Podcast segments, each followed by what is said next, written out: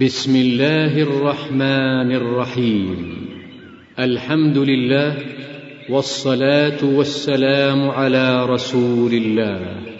أعوذ بالله من الشيطان الرجيم. من عمل صالحا من ذكر أو أنثى وهو مؤمن فلنحيينه حياة طيبة. ولنجزينهم أجرهم بأحسن ما كانوا يعملون. السعادة هي منشود كل إنسان. ومخطوب كل ذي حس وعرفان. جميع الناس ينشدون السعادة ويرجونها. ويتحسرون على بعدها ويبكونها. فهي غايتهم ومناهم. وهي ديدنهم ونجواهم. ولكن كيف يظفر بالمطلوب؟ وكيف يتم الحصول على المرغوب؟ تفاوتت أفهام الناس في ذلك. وتغايرت سبلهم فكل في طريق سالك بعضهم يرى أن السعادة في وفرة المال وكثرة العيال. وبعضهم يراها في الجاه الرفيع. والقصر المنيع. بعضهم يراها في الصيت البعيد والذكر الحميد. وبعضهم يراها في نيل الملذات والتمكن من الشهوات. بعضهم يراها في القسامة والوسامة. وبعضهم يراها في المناصب والمراكب. كل يفسر السعادة بما توحيه إليه طبيعته وجبلته. وبما تطمح إليه نفسه وتتطلع إليه همته.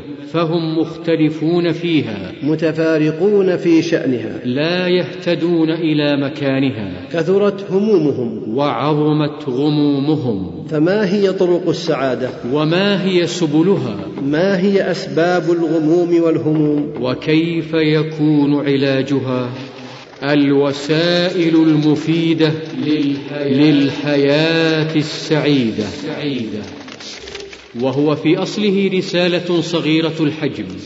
عظيمة النفع وضعت الخطوط العريضة للسعادة الحقيقية التي ينشدها المرء ويسعى إليها. كتبها الشيخ العلامة الفقيه الأصولي المفسر الورع الزاهد عبد الرحمن ابن ناصر بن عبد الله آل سعدي المولود في عنيزة بالقصيم سنة سبع وثلاثمائة وألف هجرية والمتوفى فيها سنة ست وسبعين وثلاثمائة وألف هجرية. رحمه الله رحمة واسعة وأسكنه فسيح جناته.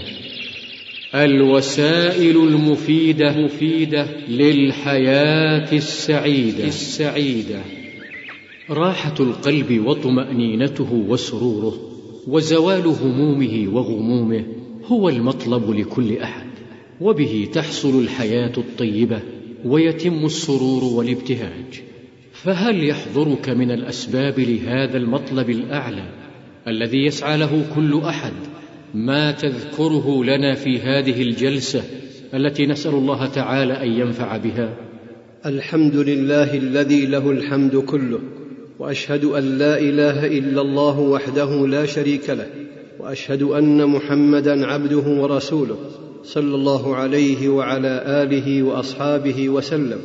أما بعد فالأسباب لهذا المطلب الأعلى الذي يسعى له كل أحد أسباب دينية وأسباب طبيعية وأسباب علمية وهذه الأسباب لا يمكن اجتماعها كلها إلا للمؤمنين.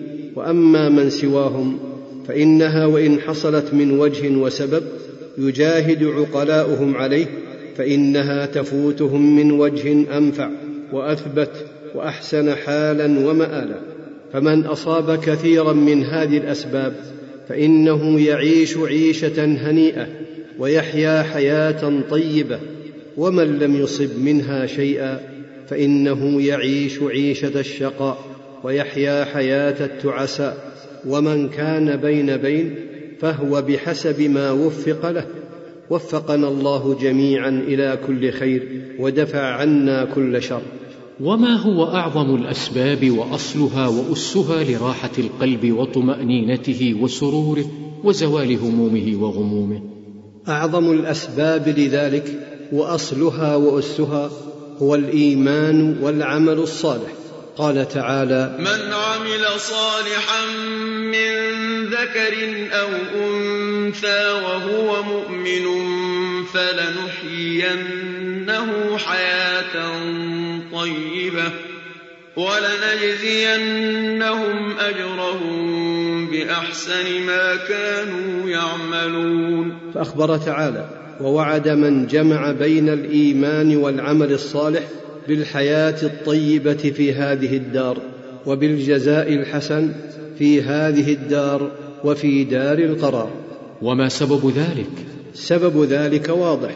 فإن المؤمنين بالله الإيمان الصحيح المثمر للعمل الصالح المصلح للقلوب والأخلاق والدنيا والآخرة معهم أصول وأسس يتلقون فيها جميع ما يرد عليهم من أسباب السرور والابتهاج وأسباب القلق والهم والأحزان. يتلقون المحاب والمسار والمكاره والمضار. نعم يتلقون المحاب والمسار بقبول لها وشكر عليها واستعمال لها فيما ينفع فإذا استعملوها على هذا الوجه أحدث لهم من الابتهاج بها والطمع في بقائها وبركتها ورجاء ثواب الشاكرين أمورا عظيمة تفوق بخيراتها وبركاتها هذه المسرات التي هي ثمراتها. وكيف يتلقون المكاره والمضار؟ يتلقون المكاره والمضار والهم والغم بالمقاومة لما يمكنهم مقاومته وتخفيف ما يمكنهم تخفيفه والصبر الجميل لما ليس لهم عنه بد وبذلك يحصل لهم من آثار المكاره من المقاومات النافعة والتجارب والقوة ومن الصبر واحتساب الأجر والثواب أمور عظيمة تضمحل معها المكاره وتحل محلها المسار والآمال الطيبة والطمع في فضل الله وثوابه. أهذا ما عبر عنه النبي صلى الله عليه وسلم في الحديث الصحيح أنه قال عجبا لأمر المؤمن إن أمره كله خير. إن أصابته سراء شكر فكان خيرا له وإن أصابته ضراء صبر فكان خيرا له وليس ذلك لأحد إلا للمؤمن كما رواه مسلم.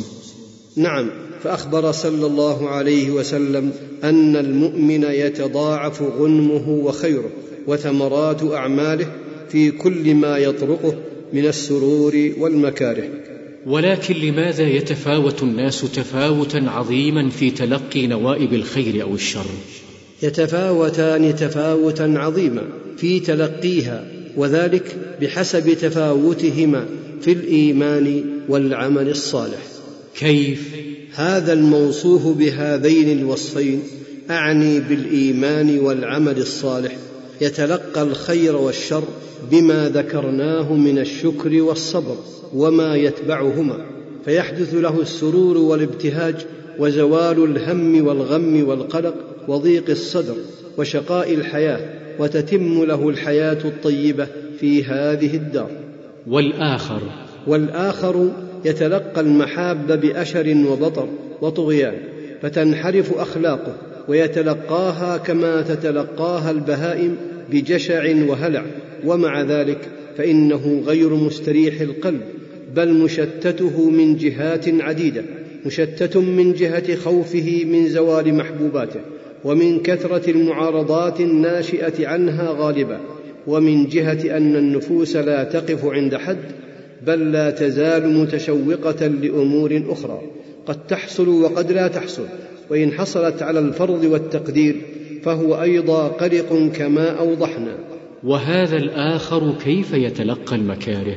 يتلقى المكاره بقلق وجزع وخوف وضجر فلا تسأل عما يحدث له من شقاء الحياة ومن الأمراض الفكرية والعصبية ومن الخوف الذي قد يصل به إلى أسوأ الحالات وأفظع المزعجات لأنه لا يرجو ثوابا ولا صبر عنده يسليه ويهون عليه وكل هذا مشاهد بالتجربة.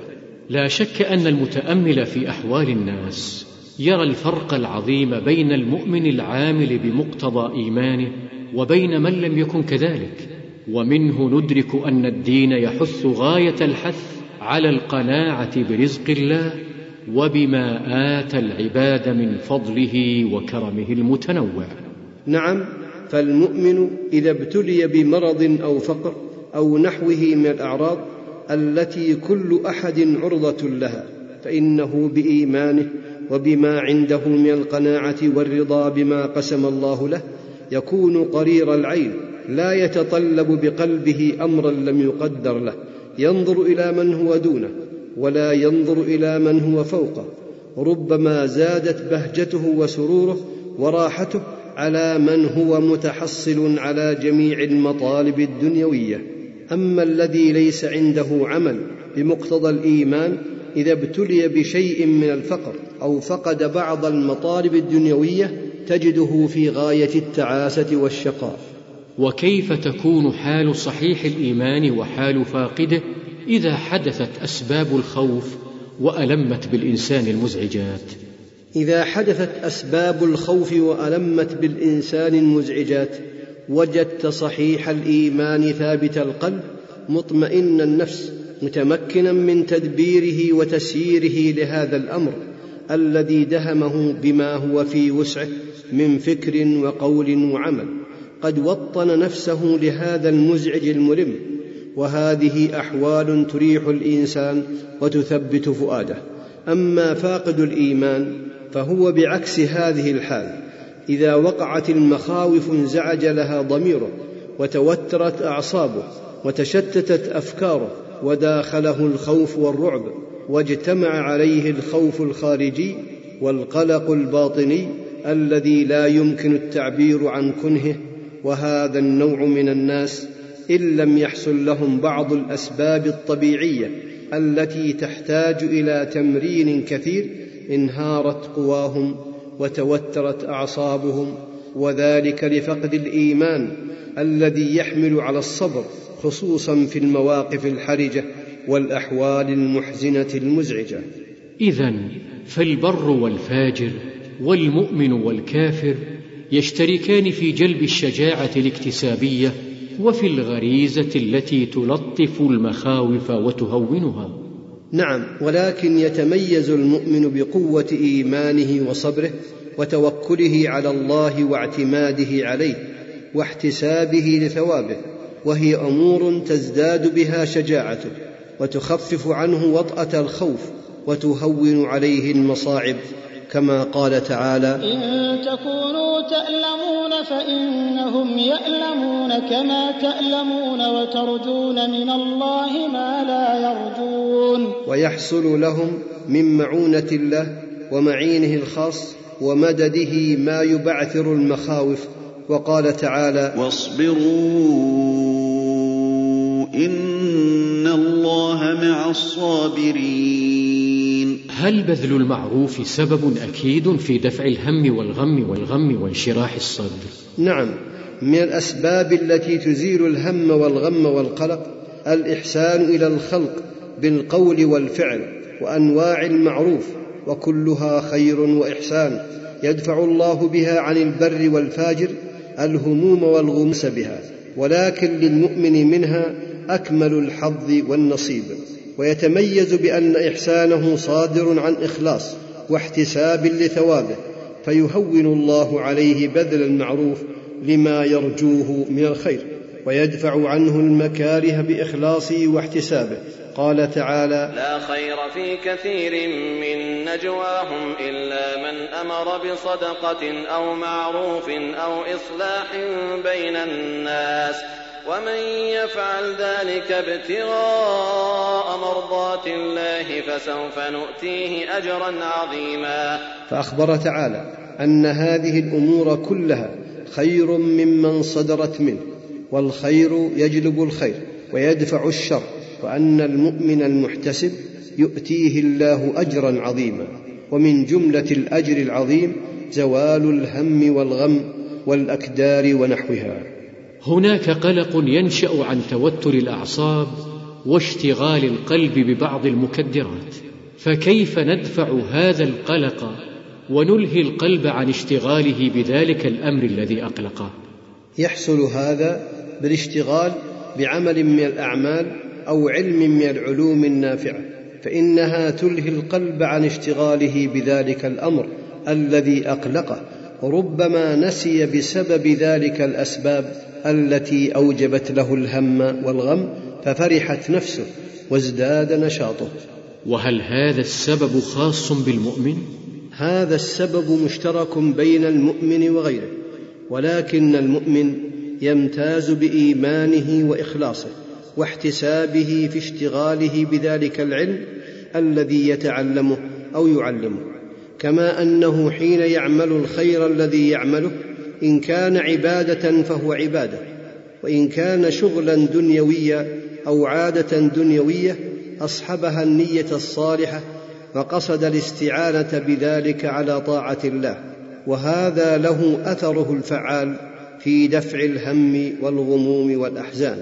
نعم فكم من إنسان ابتلي بالقلق وملازمة الأكدار فحلت به الأمراض المتنوعة فصار دواؤه الناجع نسيانه السبب الذي كدره وأقلقه واشتغاله بعمل من مهماته ولكن ينبغي أن يكون الشغل الذي يشتغل فيه مما تأنس به النفس وتشتاقه فإن هذا أدعى لحصول هذا المقصود النافع.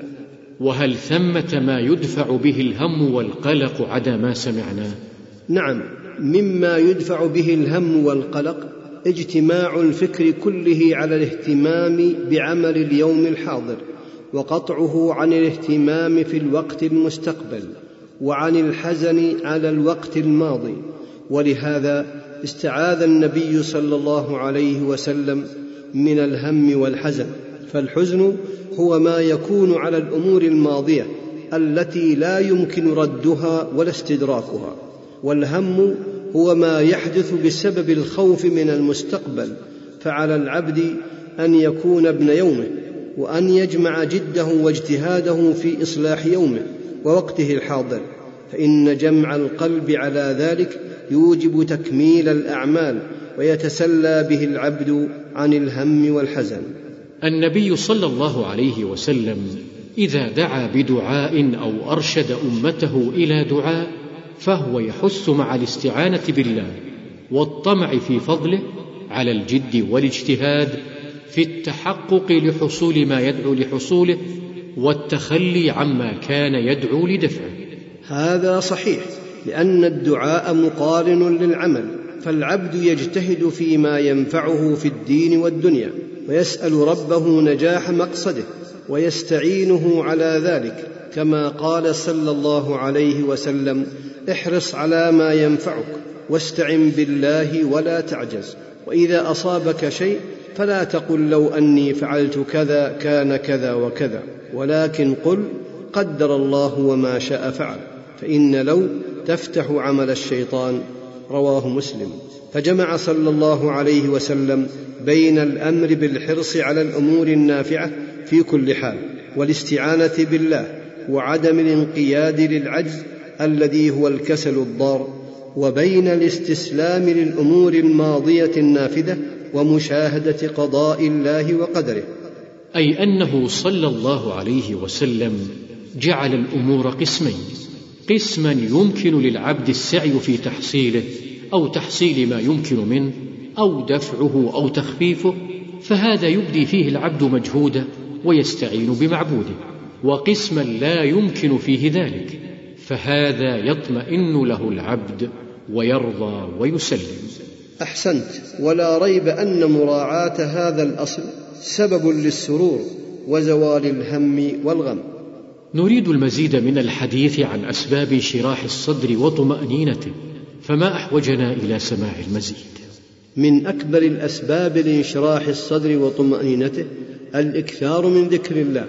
فإن لذلك تاثيرا عجيبا في انشراح الصدر وطمأنينته وزوال همه وغمه. قال تعالى ألا بذكر الله تطمئن القلوب؟ فلذكر الله أثر عظيم في حصول هذا المطلوب لخاصيته ولما يرجوه العبد من ثوابه وأجره. لا إله إلا الله لا إله إلا الله.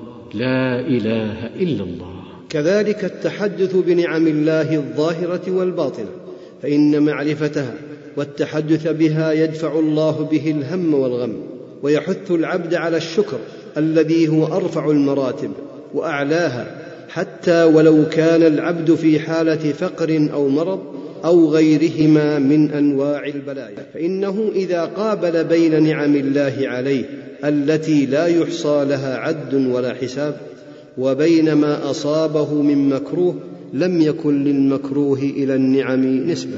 اللهم لك الحمد على نعمك التي لا تعد ولا تحصى. اللهم لك الحمد. بل المكروه والمصائب إذا ابتلى الله بها العبد وأدى فيها وظيفة الصبر والرضا والتسليم هانت وطأتها وخفت مؤونتها وكان تأمل العبد لأجرها وثوابها والتعبد لله بالقيام بوظيفة الصبر والرضا يدع الأشياء المرة حلوة فتنسيه حلاوة أجرها مرارة صبرها. وهل من شيء ينفع في هذا الموضع؟ من أنفع الأشياء في هذا الموضع استعمال ما أرشد إليه النبي صلى الله عليه وسلم في الحديث الصحيح حيث قال انظروا إلى من هو أسفل منكم ولا تنظروا إلى من هو فوقكم فإنه أجدر ألا تزدروا نعمة الله عليكم رواه البخاري ومسلم. فإن العبد إذا نصب بين عينيه هذا الملحظ الجليل رآه يفوق جمعا كثيرا من الخلق في العافية وتوابعها. وفي الرزق وتوابعه مهما بلغت به الحال فيزول قلقه وهمه وغمه ويزداد سروره واغتباطه بنعم الله التي فاق فيها غيره ممن هو دونه فيها. لا شك أنه كلما طال تأمل العبد بنعم الله الظاهرة والباطنة الدينية والدنيوية سيدرك أن الله سبحانه وتعالى قد أعطاه خيرا كثيرا ودفع عنه شرورا متعددة. ولا شك أن هذا يدفع الهموم والغموم ويوجب الفرح والسرور.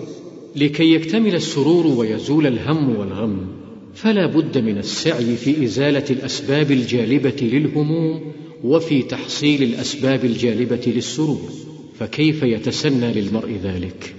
يحصل ذلك بنسيان ما مضى عليه من المكاره التي لا يمكنه ردها ومعرفته أن اشتغال فكره فيها من باب العبث والمحال وأن ذلك حمق وجنون فيجاهد قلبه عن التفكر فيها وكذلك يجاهد قلبه عن قلقه لما يستقبله مما يتوهمه من فقر أو خوف أو غيرهما من المكاره التي يتخيلها في مستقبل حياته.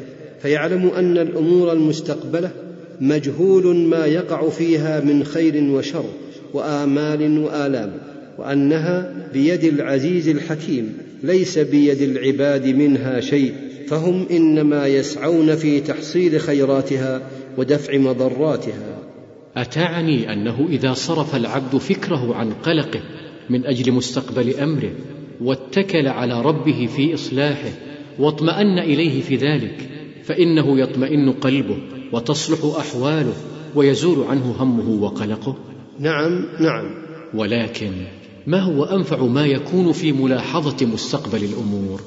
من أنفع ما يكون في ملاحظة مستقبل الأمور استعمال هذا الدعاء الذي كان النبي صلى الله عليه وسلم يدعو به. اللهم أصلح لي ديني الذي هو عصمة أمري وأصلح لي دنياي التي فيها معاشي وأصلح لي آخرتي التي إليها معادي. واجعل الحياة زيادة لي في كل خير والموت راحة لي من كل شر. رواه مسلم. وكذلك قوله اللهم رحمتك أرجو فلا تكلني إلى نفسي طرفة عين. وأصلح لي شأني كله. لا إله إلا أنت. رواه أبو داود بإسناد صحيح. فإذا لهج العبد بهذا الدعاء الذي فيه صلاح مستقبله الديني والدنيوي بقلب حاضر ونية صادقة مع اجتهاده فيما يحقق ذلك حقق الله له ما دعاه ورجاه وعمل له وانقلب همه فرحا وسرورا. وما هي أنفع الأسباب لزوال القلق والهموم إذا حصل على العبد من النكبات؟ من أنفع الأسباب لزوال القلق والهموم إذا حصل على العبد من النكبات أن يسعى في تخفيفها. يسعى في تخفيفها؟ نعم بأن يقدر أسوأ الاحتمالات التي ينتهي إليها الأمر ويوطن على ذلك نفسه. فإذا فعل ذلك فليسعى إلى تخفيف ما يمكن تخفيفه بحسب الإمكان فبهذا التوطين وبهذا السعي النافع تزول همومه وغمومه ويكون بدل ذلك السعي في جلب المنافع وفي دفع المضار الميسورة للعبد. فإذا حلت به أسباب الخوف وأسباب الأسقام وأسباب الفقر والعدم لما يحبه من المحبوبات المتنوعة فليتلقى ذلك بطمأنينة وتوطين للنفس عليها بل على أشد ما يمكن منها. أتعني أن توطين النفس على احتمال المكاره يهونها ويزيل شدتها؟ نعم وخصوصا إذا أشغل نفسه بمدافعتها بحسب مقدوره فيجتمع في حقه توطين النفس مع السعي النافع الذي يشغل عن الاهتمام بالمصائب. ويجاهد نفسه على تجديد قوته المقاومة للمكاره مع اعتماده في ذلك على الله وحسن الثقة به. ولا ريب أن لهذه الأمور فائدتها العظمى في حصول السرور وانشراح الصدور مع ما يؤمله العبد من الثواب العاجل والآجل. وهذا مشاهد مجرب ووقائعه ممن جربه كثيرة جدا. قد ينفعل القلب للمؤثرات من الخوف والأمراض وغيرها ومن توقع حدوث المكاره ونحو ذلك مما يسبب مرض القلب فهل من علاج؟ من أعظم العلاجات لأمراض القلب العصبية بل وأيضا للأمراض البدنية قوة القلب وعدم انزعاجه وانفعاله للأوهام والخيالات التي تجلبها الأفكار السيئة. لأن الإنسان متى استسلم للخيالات وانفعل قلبه للمؤثرات من الخوف من الأمراض وغيرها ومن الغضب والتشوش من الأسباب المؤلمة ومن توقع حدوث المكاره وزوال المحاب أوقعه ذلك في الهموم والغموم والأمراض القلبية والبدنية والانهيار العصبي الذي له آثاره السيئة التي قد شاهد الناس مضارها الكثيرة ولكن متى اعتمد القلب على الله وتوكل عليه ولم يستسلم للأوهام ولا ملكته الخيالات السيئة ووثق بالله وطمع في فضله اندفعت عنه بذلك الهموم والغموم وزالت عنه كثير من الأسقام البدنية والقلبية وحصل للقلب من القوة والانشراح والسرور ما لا يمكن التعبير عنه. فكم ملئت المستشفيات من مرضى الأوهام والخيالات الفاسدة؟ وكم أثرت هذه الأمور على قلوب كثير من الأقوياء فضلا عن الضعفاء. وكم أدت إلى الحمق والجنون والمعافى من عافاه الله ووفقه لجهاد نفسه لتحصيل الأسباب النافعة المقوية للقلب الدافعة لقلقه. قال تعالى ومن يتوكل على الله فهو حسبه. أي كافيه جميع ما يهمه من أمر دينه ودنياه. اذا فالمتوكل على الله قوي القلب لا تؤثر فيه الأوهام ولا تزعجه الحوادث. نعم لعلمه أن ذلك من ضعف النفس ومن الخور والخوف الذي لا حقيقة له. ويعلم مع ذلك أن الله قد تكفل لمن توكل عليه بالكفاية التامة فيثق بالله ويطمئن لوعده فيزول همه وقلقه ويتبدل عسره يسرا وترحه فرحا وخوفه أمنا. فنسأل الله تعالى العافية وأن يتفضل علينا بقوة القلب وثباته بالتوكل الكامل الذي تكفل الله لأهله بكل خير ودفع كل مكروه وضير. اللهم آمين. أرأيت ما يكون من كدر أو قلق بسبب الصحبة؟ صحبة الزوجة أو القريب أو الصديق كيف يتم علاجه؟ في قول النبي صلى الله عليه وسلم لا يفرك مؤمن مؤمنة إن كره منها خلقا رضي منها خلقا آخر. رواه مسلم فائدتان عظيمتان. إحداهما الإرشاد إلى معاملة الزوجة والقريب والصاحب والمعامل وكل من بينك وبينه علاقة واتصال وأنه ينبغي أن توطن نفسك على أنه لا بد أن يكون فيه عيب أو نقص أو أمر تكرهه فإذا وجدت ذلك فقارن بين هذا وبين ما يجب عليك أو ينبغي لك من قوة الاتصال والإبقاء على المحبة بتذكر ما فيه من المحاسن والمقاصد الخاصة والعامة وبهذا الإغضاء عن المساوئ وملاحظة المحاسن تدوم الصحبة والاتصال وتتم الراحة وتحصل لك. الفائدة الثانية وهي زوال الهم والقلق وبقاء الصفاء والمداومة على القيام بالحقوق الواجبة والمستحبة وحصول الراحة بين الطرفين. ومن لم يسترشد بهذا الذي ذكره النبي صلى الله عليه وسلم بل عكس القضية فلحظ المساوئ وعمي عن المحاسن فلا بد أن يقلق ولا بد أن يتكدر ما بينه وبين من يتصل به من المحبة. ويتقطع كثير من الحقوق التي على كل منهما المحافظة عليها. الملاحظ أن كثيرا من الناس من ذوي الهمم العالية يوطنون أنفسهم عند وقوع الكوارث والمزعجات على الصبر والطمأنينة. لكن عند الأمور التافهة البسيطة يقلقون ويتكدر الصفاء. فما هو السبب؟ السبب في هذا أنهم وطنوا نفوسهم عند الأمور الكبار وتركوها عند الأمور الصغار فضرتهم وأثرت في راحتهم. فالحازم يوطن نفسه على الأمور القليلة والكبيرة ويسأل الله الإعانة عليها وألا يكله إلى نفسه طرفة عين.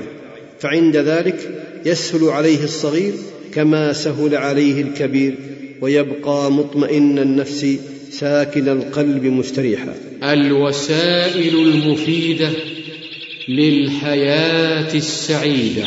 إخوتنا وأحبتنا العاقل يعلم أن حياته الصحيحة حياة السعادة والطمأنينة وأنها قصيرة جدا فلا ينبغي له أن يقصرها بالهم والاسترسال مع الأكدار فإن ذلك ضد الحياة الصحيحة فيشح بحياته أن يذهب كثير منها نهبا للهموم والأكدار. ولا فرق في هذا بين البر والفاجر ولكن المؤمن له من التحقق بهذا الوصف الحظ الأوفر والنصيب النافع العاجل والآجل. والعاقل إذا أصابه مكروه أو خاف منه فإنه يقارن بين بقية النعم الحاصلة له دينية أو دنيوية وبين ما أصابه من مكروه فعند المقارنة يتضح كثرة ما هو فيه من النعم. واضمحلال ما أصابه من المكاره. والعاقل يقارن بين ما يخافه من حدوث ضرر عليه وبين الاحتمالات الكثيرة في السلامة منه.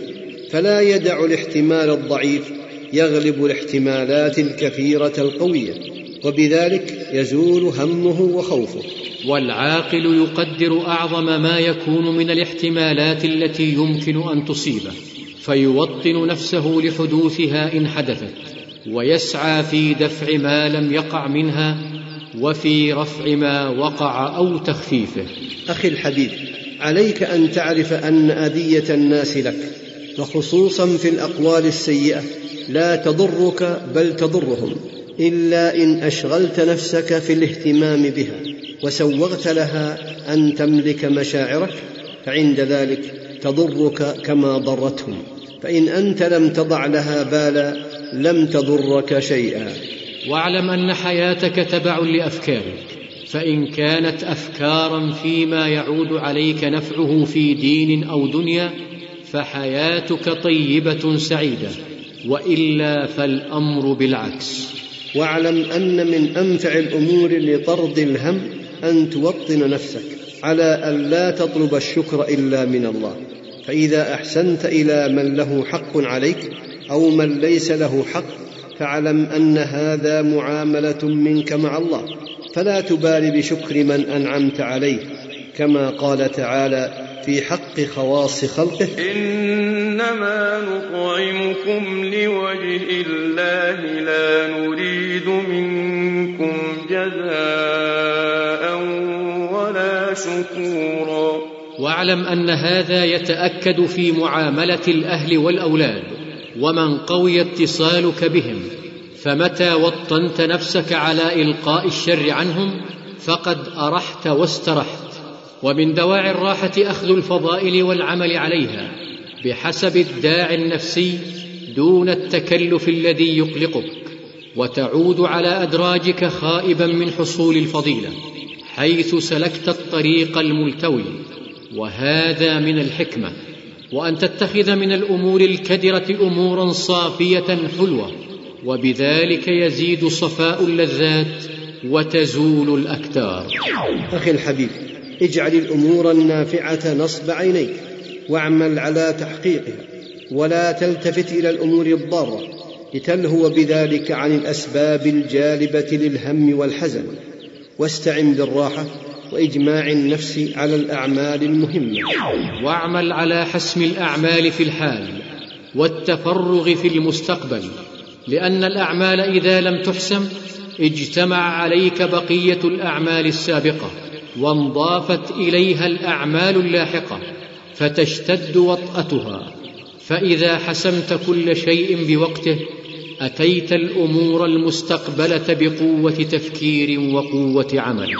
وعليك أن تتخير من الأعمال النافعة الأهم فالأهم. وميز بين ما تميل نفسك إليه وتشتد رغبتك فيه. فإن ضده يحدث السآمة والملل والكدر واستعن على ذلك بالفكر الصحيح والمشاورة فما ندم من استشار. وادرس ما تريد فعله درسا دقيقا فإذا تحققت المصلحة وعزمت فتوكل على الله. إن الله يحب المتوكلين. وشاورهم في الأمر فإذا عزمت فتوكل على الله. ان الله يحب المتوكلين سعد الذين تجنبوا سبل الردى وتيمموا لمنازل الرضوان فهم الذين قد اخلصوا في مشيهم متشرعين بشرعه الايمان وهم الذين بنوا منازل سيرهم بين الرجا والخوف للديان. وهم الذين ملا الإله قلوبهم بوداده ومحبة الرحمن. وهم الذين قد أكثروا من ذكره في السر والإعلان والأحيان. فعل الفرائض والنوافل دأبهم مع رؤية التقصير والنقصان. صبروا النفوس على المكاره كلها شوقا إلى ما فيه من إحسان. نزلوا بمنزلة الرضا فهم بها. قد أصبحوا في جنة وأمان. شكروا الذي أولى الخلائق فضله بالقلب والأقوال والأركان. صحبوا التوكل في جميع أمورهم مع بذل جهد في رضا الرحمن. وختاما نسأل الله سبحانه وتعالى أن ينفع بهذا الإصدار وأن يأجر المؤلف ويتغمده برحمته وأن يرحمنا معه وأن يسلك بنا طريق السعادة ويجنبنا طريق الشقاء إنه على كل شيء قدير وبالإجابة جدير. وتقبلوا تحيات مقدمي هذا الإصدار الشيخ محمد بن علي العرفج وحمد بن محمد الدريهم. تم هذا العمل باستديو أندى للصوتيات. أندى مهندس الصوت أندى محمود عليم أبو عمر. والسلام عليكم ورحمة الله وبركاته.